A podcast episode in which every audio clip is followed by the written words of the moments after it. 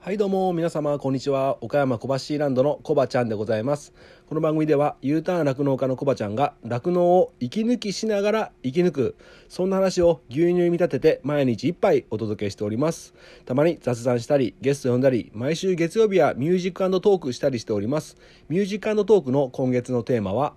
雨の日に聴きたい曲でございます番組概要欄から G メールもしくはお便りフォームもしくはインスタグラムから、えーお便りを受付しておりますあなたからのお便りお待ちしておりますということで楽して生き抜くラジオ本日牛乳78杯目でございますよろしくお願いしますいやいやいやいや暑いっすね今あの部屋の中戻ってきたんですけども一仕事終えて今部屋の温度が31度になってますねいやー暑いでもねクーラーかけてもねすぐ効かないからね窓全開にしてねえっとさっきまであの業務用のね業務用の扇風機僕置いてるんですよ部屋に あのでっかいオレンジ色の扇風機わかりますかね業務用のねあのー市場とかに置いてるようなねそういうのあるんですけどあのそれかけっぱなしでね収録するとザーザー音が鳴っちゃうんで今切ってるんですけどサウナの中にいるみたいですね暑いっすねいやー、本当にね、困っちゃいますけども、まあ、しょうがないですね。これからこういう季節になってきましたので、えー牛のね、暑熱対策もしっかりやりながら、人間もね、バテないようにやってしていきたいと思うんですけども、えっ、と、実はですね、昨日夜にですね、昨日の夜だっけな、またあの、知り合いの農家さんから情報提供いただきまして、えっ、と、酪農スピードニュース、ちょっと僕これ、購読してないんですけど、しようかな。でもこれなんか結構高いんですよね。なんか誰誰かとシェアしてやれないかなとか思いながら、まあ、ちょっとまた聞いてみようと思うんですけどもえっと酪農スピードニュースで中落中央酪農会議の資料のえー調べによると、えっと、現在の環境が続いた場合今後も酪農経営を続けられると思いますかっていううアンケートがあったみたいで僕のところには来てなかったんですけどね。えー現在のこのねあもう悪い環境が、えー、飼料高とかねいろんな面で悪い環境が続いた場合今後も酪農経営を続けられると思いますかっていうアンケートに対して続けられると答えた人が18.3%続けられないと答えた人が55.8%どちらでもないと答えた人が7.6%わからないと答えた人が18.3%ということで、まあ、過半数以上が、えーこのままじゃ続けられないと55.8%の農家さんが続けられないとでわからないって答えてる18.3%、えーこの方々もおそらく続けられないと内心思ってるんじゃないでしょうか。でも意外とね続けられるっていう農家さんが18.3%ともいるというのがちょっと不思議ではあるんですけどもやはりね、えーその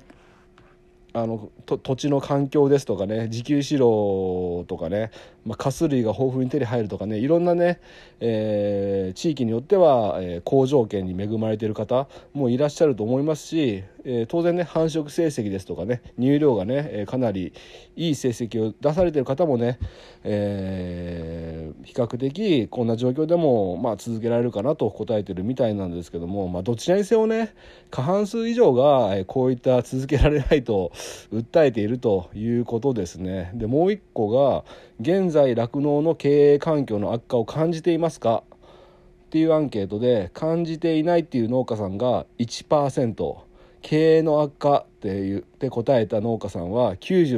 97.0%どちらでもないと答えた農家さんが2.0%ということでね、まあ、ほぼ100%ですね、まあ、これは別にアンケートを取る必要もないのかなって思うんだけど、まあ、当然ね経営の悪化で悪化経営悪化してますよということで97.0%ということで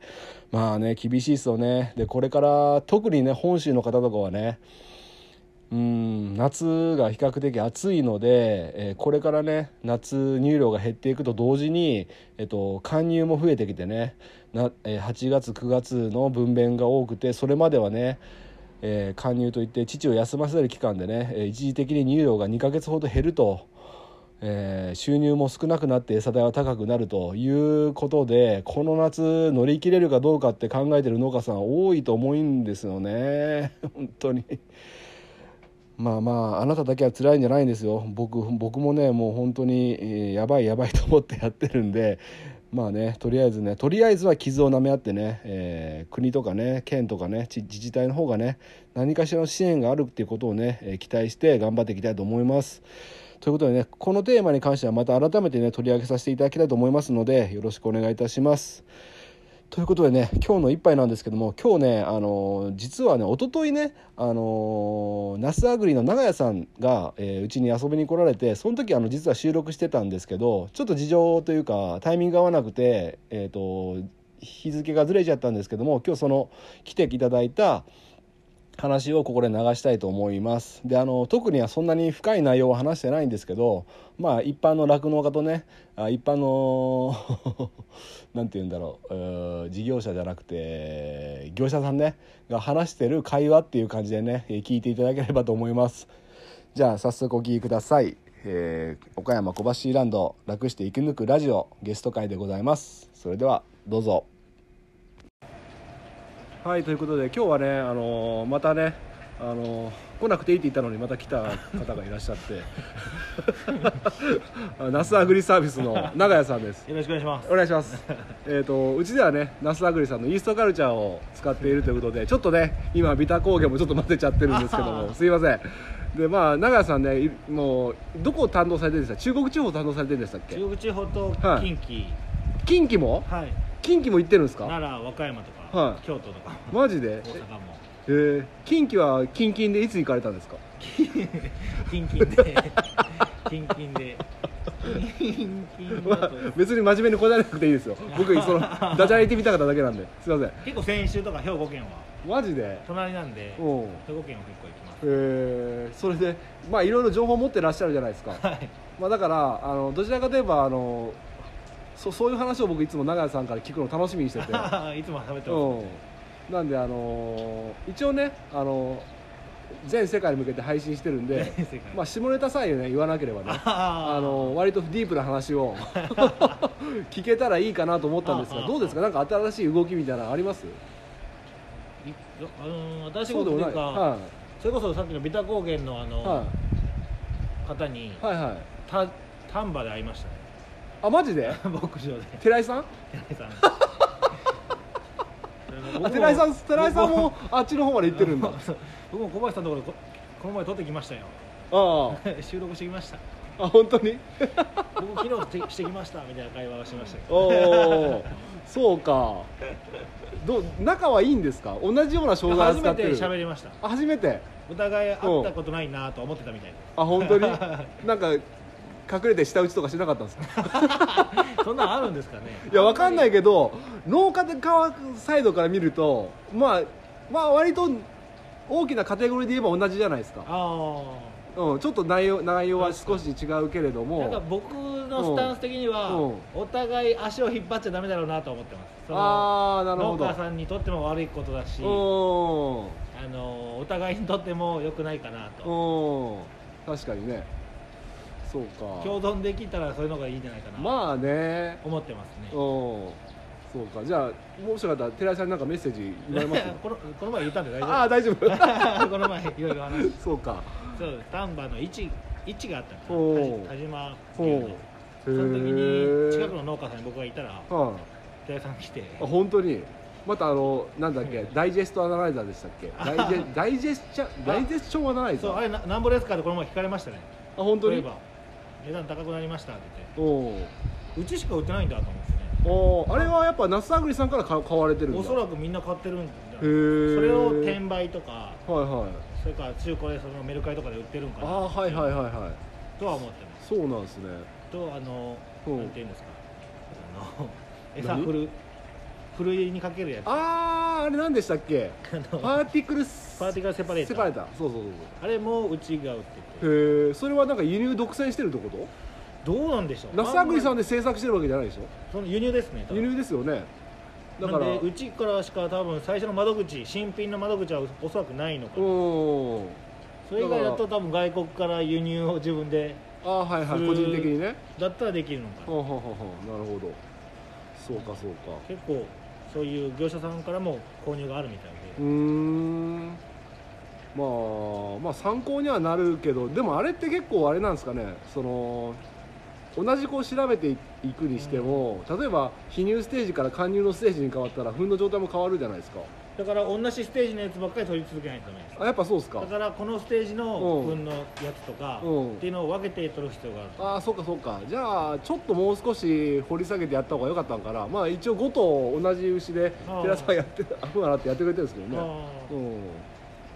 そうですもう僕もとうん結構やってるしうんあとはその、ね、餌の変わるタイミングあはいはその例えば PMR にされたっていいうはいはいこはいはとで、いはその前とい後うとでどれぐらい違うんかなるほどなんかね糞の状態は良くなった感じはするんだようなーんうんちょうど最初ちょっと粘りがあるかなと思ったんだけあどあそうでもななくなったというかねうあんのまあもともとの配合とかとうんどれぐらい違うかっていうのもあるかああと思いますよ分量がはいはいはい一応マックスの設定は同じなんですよ、うーんうんただあのこのご時世なん で、えっと、作戦を変えて、はいえっと、今までは避乳後期まで割と配合の量を引っ張ってたんですね、あーまあ、ということはそれに反応して乳を出してくれる子は良かったんだけれども反応しない子も結構やっちゃってた節があったから移行がちょっと大変だったいわゆる太っていくあーうん、そういうのは教裁の先生とかのからも指摘されてたんですけど もでも結構僕のリサーチで言えば、はい割と後半まで1 3キロぐらいやってる農家さんって割といらっしゃったんですねそうですね、今ままあ、で、ちょっとだうんんだん減らしていくというところも多いですけど、うんそのまま引っ張るって人も中には結構いらっしゃる結ので構いるにはいますよねだからそこをねえっ、と種がついた牛とか、うんもう後期の200日250日ぐらい過ぎた牛はもう、い、わゆる20キ ロ、うん、じゃなくて20キロ例えば出るとしたらもう10キロはい、今までは22キロ出て13キロとかもうその 2, 2キロはもったいないでしょあそうですね 結構そうそういうちょっとざっくり設定になっちゃってたからそこはちょっとシビアにしてみました例えば乳量とかなんか変わりました、えーとねただね非乳後期がすごく多いんですよあー夏海が多いから、まあタイミング的にちょっと分かりづらいわかりづらい減ってだから減っちゃってますよああそうトータル乳量は減ってるけど、うんただ最盛期の牛とかはそんなに変わんないかなってイメー餌代は変わりましたジまだ分かんないもうちょっとで生産者来るからああそう でも計算上は浮くけど、うんまあ変えたばっかだからかぶってるじゃないですかそうですね 来月の生産書はだからちょっと多いかもしれないまあちょっとドキッとするかもしれないですドキッとするかもしれないもうだから今度怖いっすねマジで見る の、うんえどうなんですかその辺の農家さんの声というのはあんまあんま変わってないですか餌代がどうのとかいろいろあると思どうんうでしすたけらいいんだろうっていう人もいるし、どうんまあ、小橋さんはギリギリ夏前に変えてどうなのかなっていう、そあのもうちょっと早い方がいいのかなと思ったりもしたんですけどあまあそうです ねちょっと遅かったかなと思うけどそうそううんまあでもギリギリかなっていうところでうまいこといけばうんうんあのやっぱ他のところももうやっぱいい話はないですねあないどの県に行っても、なんかこれやってや成功したぜみたいなせ成功はないかだってうまくいっても例年に比べりゃそれは悪いですもんね、そのそうコですスねコストが上がってる分はそれはマイナスですよねやっぱり時給飼料があったりしうんた方がまだ餌代は安くなるそうっすよね入量が少なくても、うなんで残るお金はトータルが多ければいいと思うんんうで、んまあそっちの方がいいのかなとかうんアイスクリームしてる人の方がいいのかなとかああはいはいちょ6っ時と間ね感じたりはうんしてはいますなるほどなんかこの間見たんだけど、はいもやもやしかすやってるとこもあるんですかもやしそうですね水分高いらしいですけどあ高いですよねそこれれギュもッねと絞値段上がっってたとは聞きましたよ何円かはやあそうなんだやっぱりっぱりいろんな餌が上がってきたらうんそういうあのあまり使われてないものもうん上がってくるんだろうはいはいはいはいそうかそのなんか今まではまあ過去を見れば捨てられてきたようなものが価値を持ち始めてるそううです、んでどれぐらいの成分かっていうのもしちゃんと調べられて、はいはいはいはなんか置き換えられないかっていいうのうんに変わってきてるみたいですそうっすよねそうかそうやっぱりだってねそもそもはやっぱり人間が食べれないものを牛が食べ てそうですね乳に変えてくれるっていうのがまあ理想は理想ですもんねそうですねうん結構やっぱそういうフルーツのカスとかうんを入れてる TMR センターとかもあるしはいはいはいはなんでそういう人間が食べなかったところをいうんを食べてくれるっていう部分では、うんまあ、再利用はしているのかなと思うんですなるほど、まあ、そうなってくるとあれですね地域性にもよりますよあね絶対それはあると思います、うん岡山県だったらね あまりブドウのかすとかないっていうぶどうのカス皮はいとか集めらんないかなどうなんでしょうでもの消費者でもう捨てられちゃうからそう かやっぱりああいう大きな工場とか、まあ、あ桃であったりあもおー多分ああいう工場とかでその絞りかすみたいなおーワインとかはのいはいはいは赤岩とかにあると思うんですけどいはいはいはいはいああいうところからなるほどでもそれもしかしたら目つけてやり始めてる人もいるんかもしれないですねそうどうだろうそういう系に目をつけてる人はやっぱいますうねんあの例えばおからとかはいはあれももう本当にかすみたいな、いうんでまあ豆腐かすっていう感じで売られうてんあ豆腐かすはいはい結構安いんでなるほどそういうのを使ってる農家さんも少なからずいまうんすそうか節約になるみたいなうんなるほどねそうでいやーまあまあやるしかないんだけれどもすそうです、まあ、その土地土地でやっぱ地域柄があってうん自給資料を作れるところもあればうん全購入でしか無理とかうんっていうのもあるんで、うんあとは糞の処理がここはうまいこといくけど、うんこの土地だとちょっと難しい、なるほどね確かにねまあでも逆に言えば長い目で見ればもう今こんなこと言うと怒られるけど、はい、淘汰されるべき農家は淘汰されていかなきゃいけないのかもしれないなってちょっと自分自分も含めてね 分からないですけどだからまあ、やっぱり過渡期じゃないですか思いっきりやっぱりその全国のうん頭数というか件数も減れば、うんあのやっぱ入荷うんが上がっていくとは思います、うんでもそれってさあの農家がもう薄々感じてることで必死に今みんなしがみついて生き残ろうとしてるでしそょうですねだから今はふるいにかけられてるっていう感じではあるのまかな、あね僕らの業者も含めてねあー確かにねだから一緒になって生き残っていくためにはやっぱり協力そのしてもらわないとね源泉となる入荷がやっぱり上がるのが必須条件になってきますよねそうでうす必ず上げないと、ん、うん、このまま何年も続いたらもうもううん23年も我慢したし、ああ確かにねそうもうず今今我慢し始めたわけじゃないですもんねそうです我慢し続けてきたわけですもんねそうです、うん、なんでみんな我慢したし、うんもう上げてもらわないと、うんもう何がどうこうとか理由はいらないんでそうですよね、ちょっとしんどいかな、うん、一応15円の値上げ交渉で進んでるんでしたっけ10円から15円って聞きました10円か15円関東生乳関連も25円の要望を出してうーんあー15円で調整してるとかはい岡山県中阪連は15円でうー、んうんでこれってあのほらもともとこっちがせいあの中阪連がメーカーに対してはい請求っていうか請求じゃなくて要望の額で実際のところその折り合いをつけるために15円で出してたら、はい結局折り合いつけて10円になるとかあいう話を聞いたんですーなよんで高めに大体設定してるっていうのちそうだからなんで50円で言わなかったんだよって思って ょっと言い づらいまあ言いづらいですよねもうしもう僕たちからして言ってくれると思うけどやっぱりねそこの組場合いといろいろねろんな絡みがあるからねまあ確かにで高くなりすぎても消費が落ち込んじゃう絡みもあるからそこも調整しなきゃいけないからちょうどいいところでだからまあうん今安いうちに牛乳飲むっていうのもありですけどねああ確かに買っとくっていねうのもああいやまあ日持ちしないでしょ飲める時に 凍らしとくいや 飲める時に飲んどく飲めないけど飲んどく、うん、でもやっぱねたまに牛乳飲むけどやっぱう飲みます長谷さんあ結構飲みますね本当に朝晩あ本当にお素晴らしいそうか美味しいですよねそうですうん結構ずっとちっちゃい時から飲んでるんで、うんそれが普通になってますあ本当にそうかそれはいいことだそれでところで ちょっとあもうちょっと10分過ぎたんで最後に最後にちょっと聞きたいんですけど、はい あの一応この間ゲストで出てもらったやつミュージカルトーク結あーは構い結構23週間前だっけ、はいそれで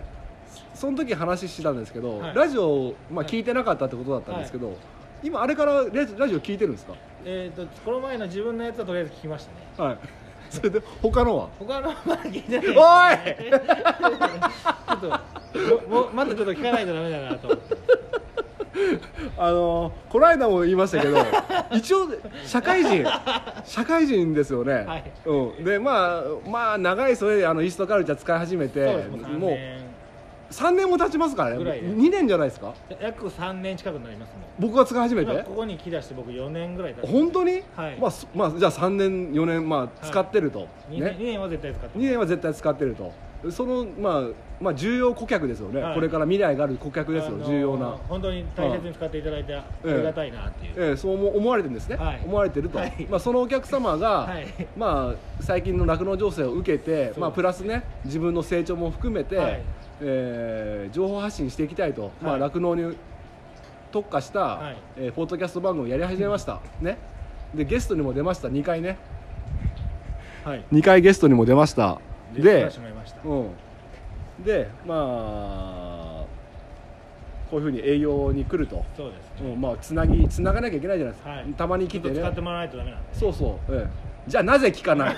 あのねうん、僕はあんま聞いてないですけど、うん農家さんには勧めるようになり ました他の回ってる農家さんに小橋さんっていう人がこういうのやってるんですけどって言ってこうやって Spotify にしてあ本当にはいこのチャンネル登録してくださいって あありがとうございますはやってじゃああじゃあまあそれはやってますとあ僕は聞いてないですあだからそう あえてあの 嘘ついてあのあの今度から嘘ついて聞いてないのはもう分かりました聞けまあ分かります分かります分かる気持ちは分かる、はい分かるけどいやせめてあ のあのお建か前ですあの建前建前うん前の現場からここに来るまでに音楽聴いてる場合じゃないですよ僕のエピソード前回のエピソード 1, エピソード 1, 杯だけでもね、はい聞いて美味しくいただきましたよと、 はいい、うことをねちょっとねもう今度から言えるようにうん頑張りますお願いしますよはい振りじゃないですからねはいはい本当のことで、はいじゃあそんな感じで またあの新しい情報 15分になっちゃった新しい情報があったらまた長谷さん、よろしくお願いしますはい、ぜひ何回も流させていただきます、はい、じゃあ今日も美味しい牛乳を飲んで頑張りましょうおおおお失礼します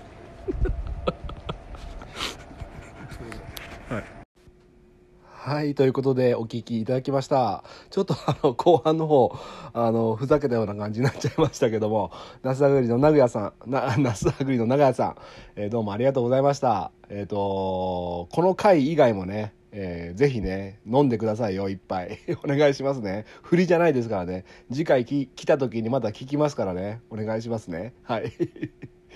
ということでね、まああの一般の酪農家とね、えーあるあるっていうかあの事業者じゃなくてなんだっけ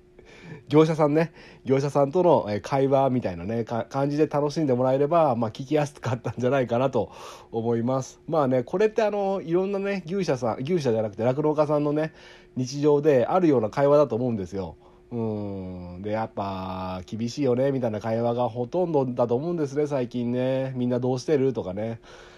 まあまあそういうことなんですけどもまあ頑張っていかなきゃなと思うんですけどもやっぱりちょっとこれからね生産が低下してくるって分かりきっているのでそれで餌代がね7月になんかすごい上がるとかっていう話出てますよねまあ不安しかないんだけども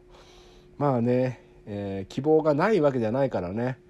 頑張っていきたいかなと思っております。ということでね、長谷さんまたね、えー遊びに来てください。よろしくお願いします。ということで今日は、えーこの辺で終わりたいと思います。今日の一杯、お味の方はいかがでしたかお口に合いましたらまた飲みに来てください。この番組は牛と人との心をつなぐ岡山小橋ランドの提供でお届けしました。それではまた明日。バイバイ。